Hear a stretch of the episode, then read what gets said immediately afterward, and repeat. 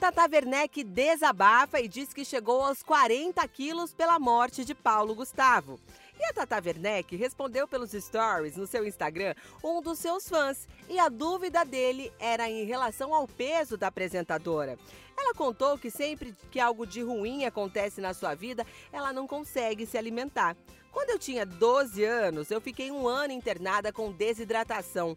Quando Paulo morreu, eu cheguei aos 40 quilos. Eu fiz vários exames para ver se era só emocional e era só emocional mesmo, explicou.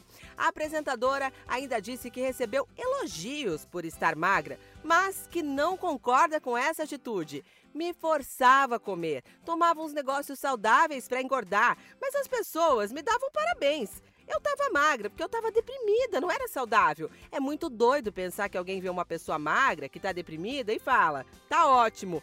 Ótimo é estar saudável, desabafou.